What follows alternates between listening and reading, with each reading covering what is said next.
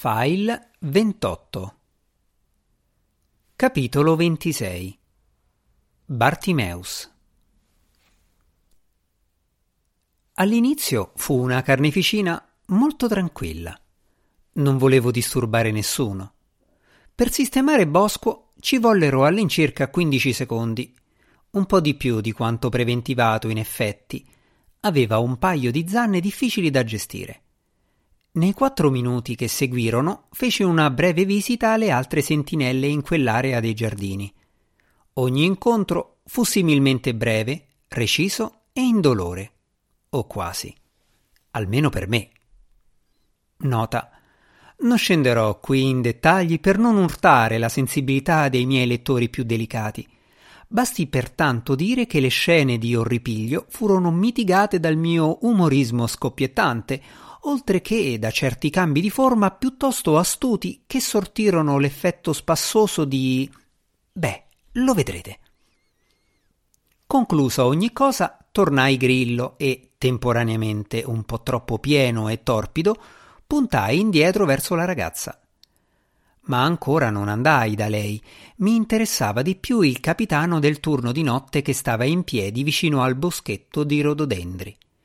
Gli volai più vicino che potevo restando in sicurezza. Poi, atterrato su una delle sculture più inusuali di Salomone, strisciai sotto la curvatura di una coscia a osservare gli sviluppi. Non si fecero attendere a lungo. Sul primo livello la fritta era mascherato da statua, una mungitrice pudibonda o qualche altra baracconata del genere. Sugli altri era un torvo orco grigio con le ginocchia bugnose, bracciali di bronzo e un perizoma di piume di struzzo. In altre parole, era esattamente il tipo di spirito che non volevo piazzato nei giardini mentre io e la ragazza li attraversavamo. Dalla cintola gli pendeva un corno enorme d'avorio e bronzo. Ed ecco che iniziarono a succedere cose. Dai cespugli sbucò di corsa una scimmia allampanata con un muso rosa vivo e una massa arruffata di capelli arancio. Si fermò con una scivolata davanti all'Afrit, si sedette indietro sulle cosce ed eseguì un breve saluto militare. Zazil, ti prego, una parola. Ebbene, Chibet? Stavo facendo il mio giro nei giardini meridionali. Bosco è sparito dalla sua postazione. L'Afrit aggrottò la fronte. Bosco, quello al tesoro. Ha il permesso di allontanarsi per la ronda alla radura delle rose e al pergolato orientale. Lo troverai senz'altro là. Ho guardato sotto ogni foglia, ribatté la scimmia. Bosco non si vede da nessuna parte. L'orco indicò la cupola scintillante in alto sopra i giardini. Il nesso più esterno non è stato violato, non c'è alcun attacco da fuori. Bosco è andato a farsi un giro e verrà sonoramente punzonato non appena si deciderà a farsi di nuovo vivo. Torna al tuo dovere, Kibet, e fammi rapporto all'alba. La scimmia se ne andò. Al sicuro nel suo nascondiglio, il grillo frinì piano di soddisfazione. Starsene per ore su un plinto non sarebbe la mia idea di divertimento, Invece l'orco Zazil sembrava felice della sua sorte. Nel minuto o due successivi dondolò oziosamente sui tacchi, piegò le ginocchia un paio di volte e fece una quantità di schiocchi soddisfatti con la bocca. Forse avrebbe trascorso l'intera nottata così se ne avesse avuto l'opportunità. Ma non l'ebbe. In un turbinio di foglie la scimmia uscì un'altra volta dai cespugli balzellando sulle quattro zampe. Sembrava molto più sottosopra di prima, aveva i denti scoperti e gli occhi sporti fuori dalle orbite. Zazil, vengo a riferire ulteriori stranezze. Di nuovo Bosco. Bosco non è ancora stato localizzato, signore, ma ora sono scomparsi anche Susù e Trimble. L'orco la interruppe bruscamente. Che cosa? E loro dove erano di guardia? Sulle merlature adiacenti al tesoro. Abbiamo trovato la picca di Susù di sotto in giardino, spuntava da una aiuola di fiori.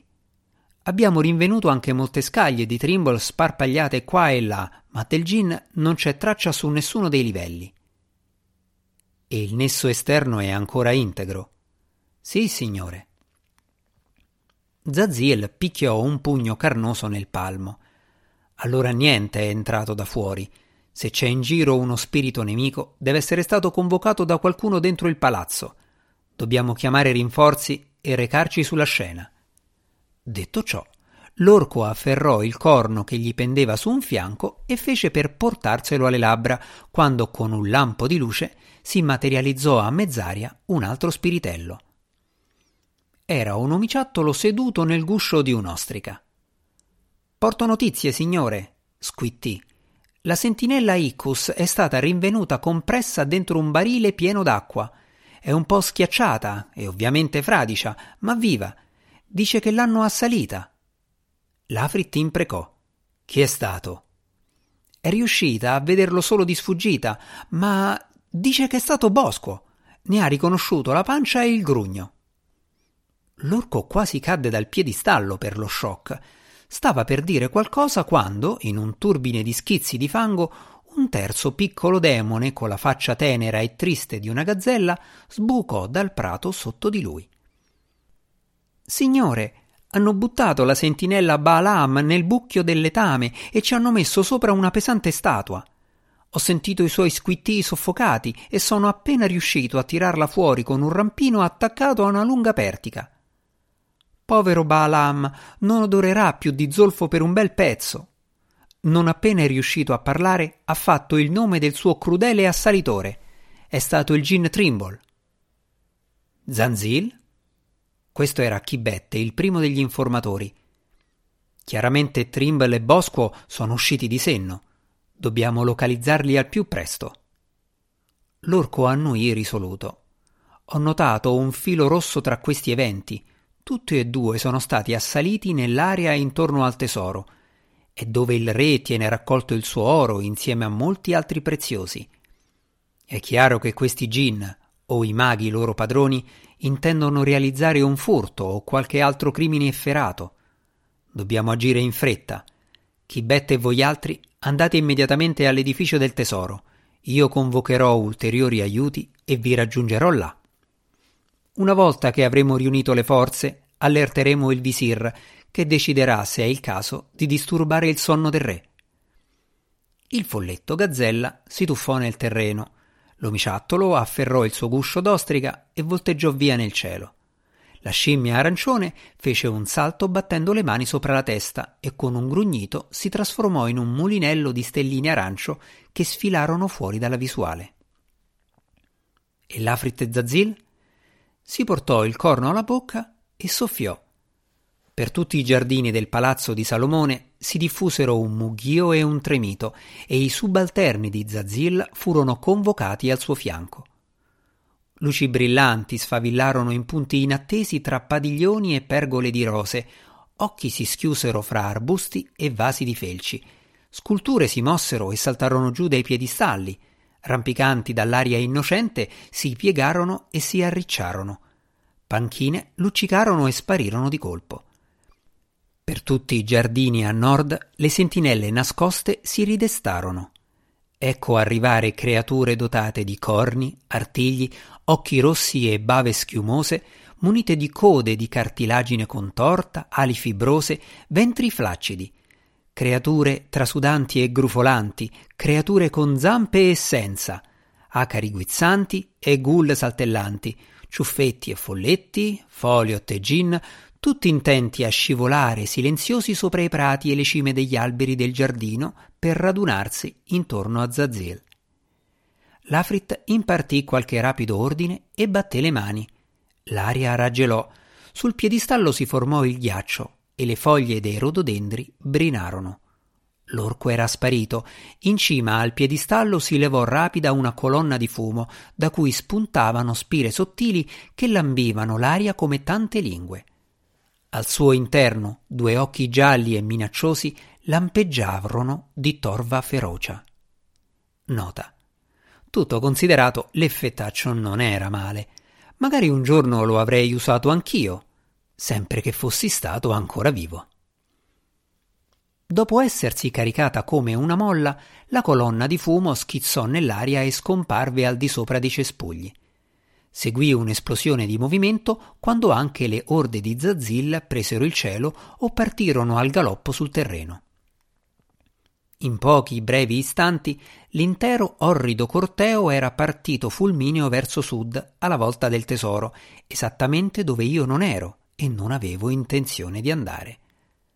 A nord, invece, il giardino era calmo e immerso nel silenzio. Sulla sua scultura esotica il grillo fece una piccola capriola di gioia. Finora il punteggio poteva essere riassunto come segue.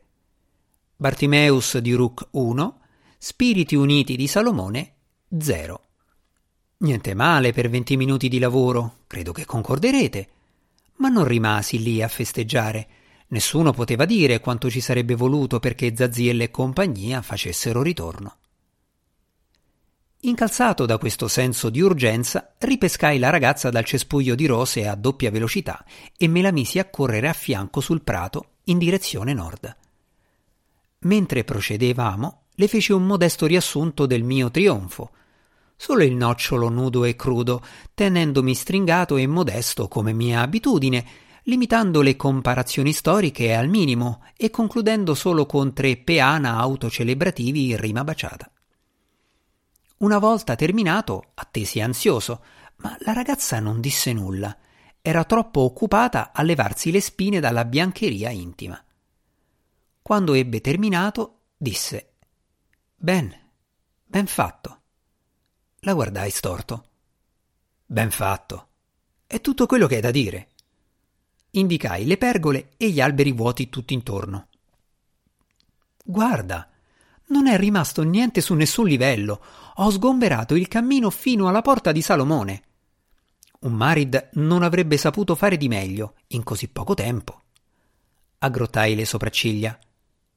Cosa vorrebbe dire ben fatto? Vuol dire grazie. Gli altri tuoi padroni avrebbero detto di più? No. Ecco. Solo pensavo che tu avresti visto le cose sotto una luce diversa, dissi inutilmente, visto che sei una schiava anche tu. Ci fu qualche istante di silenzio. Fra gli alberi davanti a noi ora si distinguevano gli appartamenti del re, un ammasso scuro che si ergeva ripido contro il lustro lattiginoso delle stelle e terminava a cupola. La ragazza saltò da una parte del piccolo canale piastrellato che sanciva l'inizio dei giardini d'acqua. Io non sono una schiava, disse. No, certo, Avevo ripreso le sembianze umane di un bel giovane sumero e camminavo flessuoso come un lupo, con lunghi passi sicuri. Ora ricordo, tu sei una guardia ereditaria. Suona bene. Tutta un'altra cosa. Quel ereditario, tra parentesi, che vorrebbe dire? Non è ovvio, Bartimeus. Seguo le orme di mia madre e della madre di mia madre, e così via indietro negli anni. Ho il sacro ruolo di proteggere la vita della nostra regina, così come lo avevano anche loro. Non esiste vocazione più alta. Da che parte adesso? A sinistra, intorno al lago. Là c'è un ponticello. Perciò ti sei preparata a questo fin dalla nascita? Beh, appena sono stata grande abbastanza. Da neonata non avrei ancora potuto tenere in mano un coltello le lanciai un'occhiata. Era una battuta o una riflessione dolorosamente letterale? Propendo più per la seconda. Non cercare di sminuirmi, demone, fece la ragazza categorica. La mia posizione è altolocata. Nel Tempio del Sole c'è un altare speciale dedicato alle guardie. Le sacerdotesse ci benedicono individualmente a ogni festa religiosa. La regina ci chiama tutte per nome. Deve essere entusiasmante, dissi. Aspetta, sta attenta sul ponte. C'è un filo a inciampo sul secondo livello che farà scattare un allarme. Quando arrivi in cima, fa un saltino, come me. Ecco, superato. Ora ho una domanda per te. Hai mai avuto la minima possibilità di scegliere quello che fai? Avresti potuto abbracciare un'altra professione al di fuori di quella di guardia reale? No, e neanche avrei voluto. Ho seguito mia madre.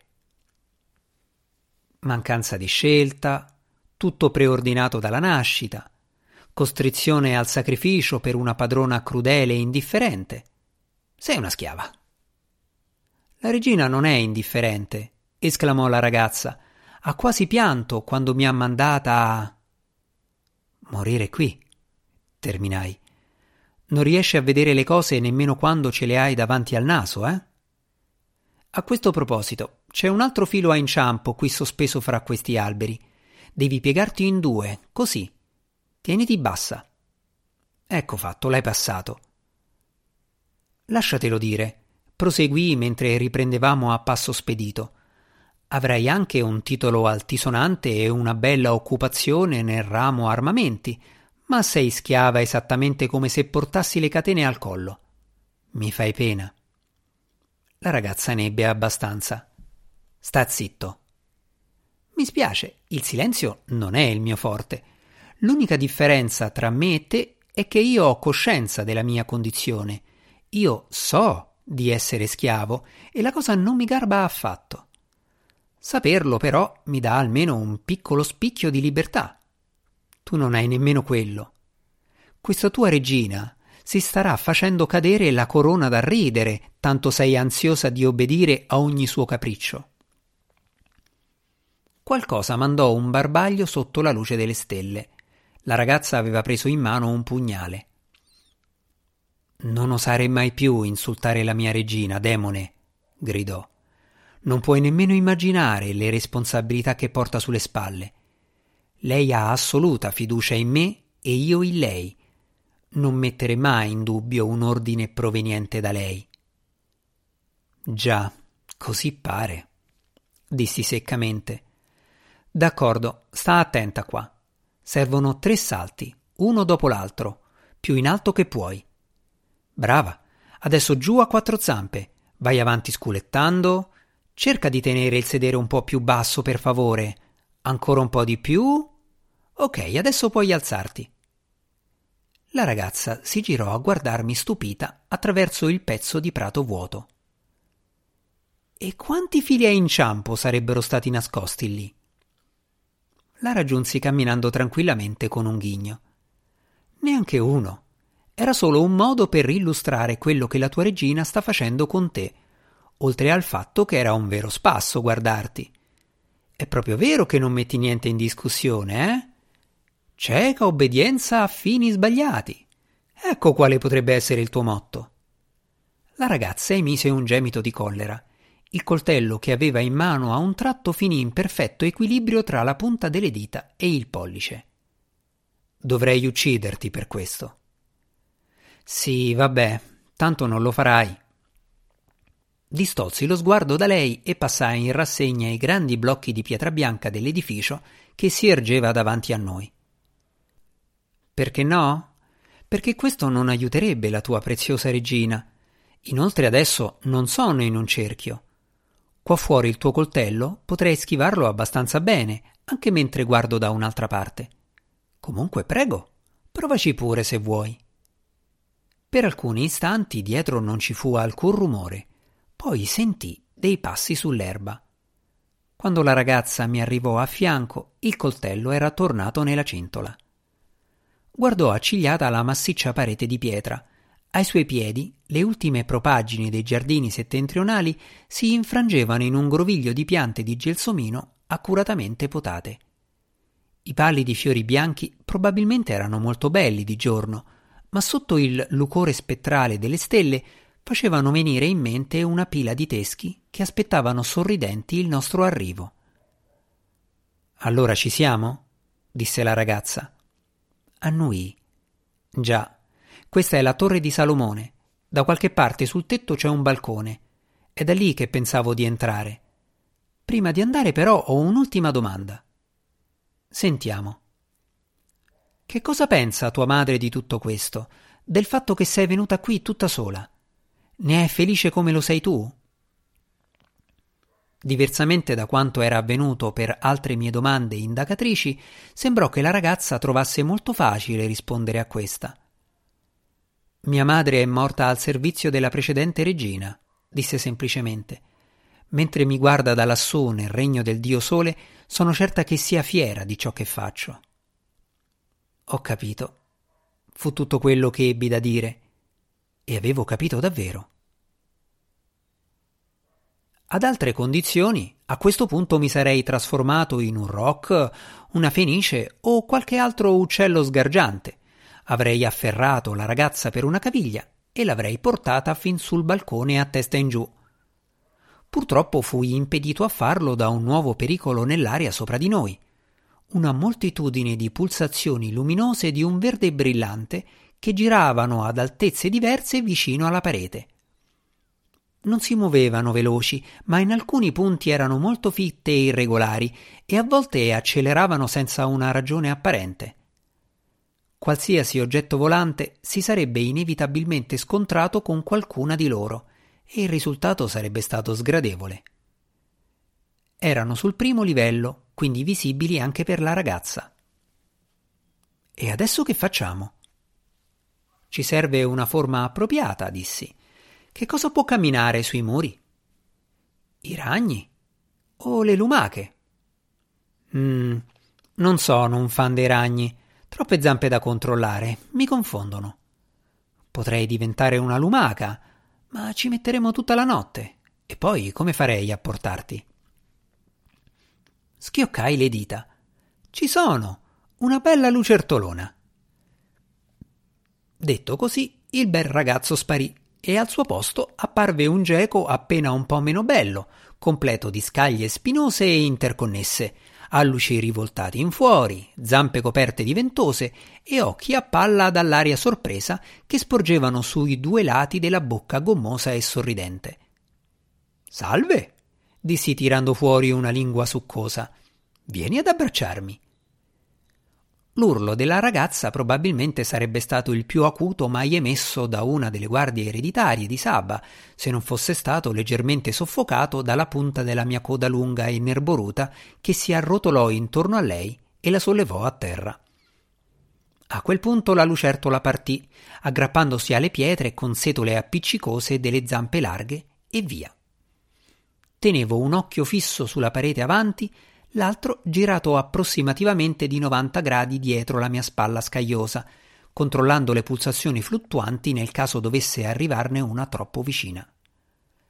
Era un peccato che non avessi un occhio in più per dare uno sguardo anche alla ragazza penzolante, ma varie maledizioni arabe in lontananza mi rassicuravano sul suo stato mentale. Procedevo spedito e il cammino fu relativamente privo di intralci.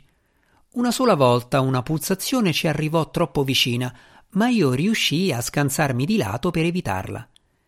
Sentii l'aria raggelare momentaneamente mentre rimbalzava contro il muro in pietra accanto alla mia testa.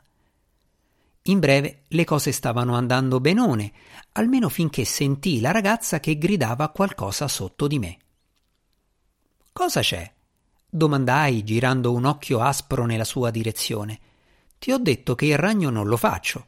È una questione di zampe. Considerati fortunata che non mi sono trasformato in un lumacone. Aveva la faccia bianca, il che poteva dipendere dallo sballottamento, ma stava anche indicando da qualche parte in alto. Il ragno! gracchiò. È lassù! La lucertola guardò avanti con entrambi gli occhi, appena in tempo per osservare un gin ragno grande e grosso che sgusciava fuori da un'apertura nascosta nella parete.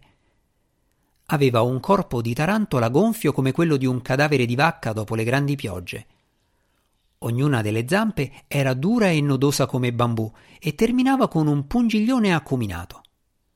La faccia, tuttavia, era umana, con una barbetta ordinata e un cappellino alto e conico.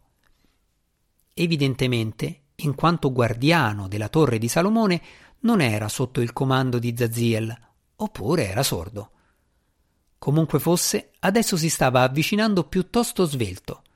Sparò un getto di tela gialla da quella specie di chassis basso e mi colpì in pieno facendomi perdere la presa sul muro. Ricaddi per alcuni metri, trovai disperatamente un appiglio e rimasi appeso per una zampa avvolto da tela di ragno a penzoloni sul vuoto. Da qualche parte più in basso sentii la ragazza che gridava, ma adesso non avevo tempo di darle retta. Il ragno aveva sollevato una zampa per scagliare un abbaglio in alto sopra i giardini. Presto tutti gli schiavi di Salomone lo avrebbero visto e sarebbero accorsi sul posto. Ma la lucertola agì. Con una zampa libera spedì avanti un mantello per avvolgere il ragno.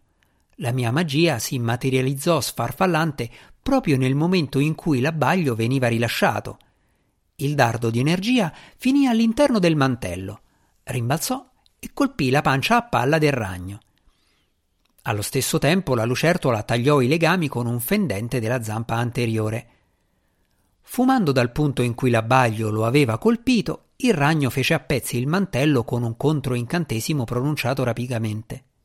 Piegò le zampe e balzò dritto verso di me lungo il muro.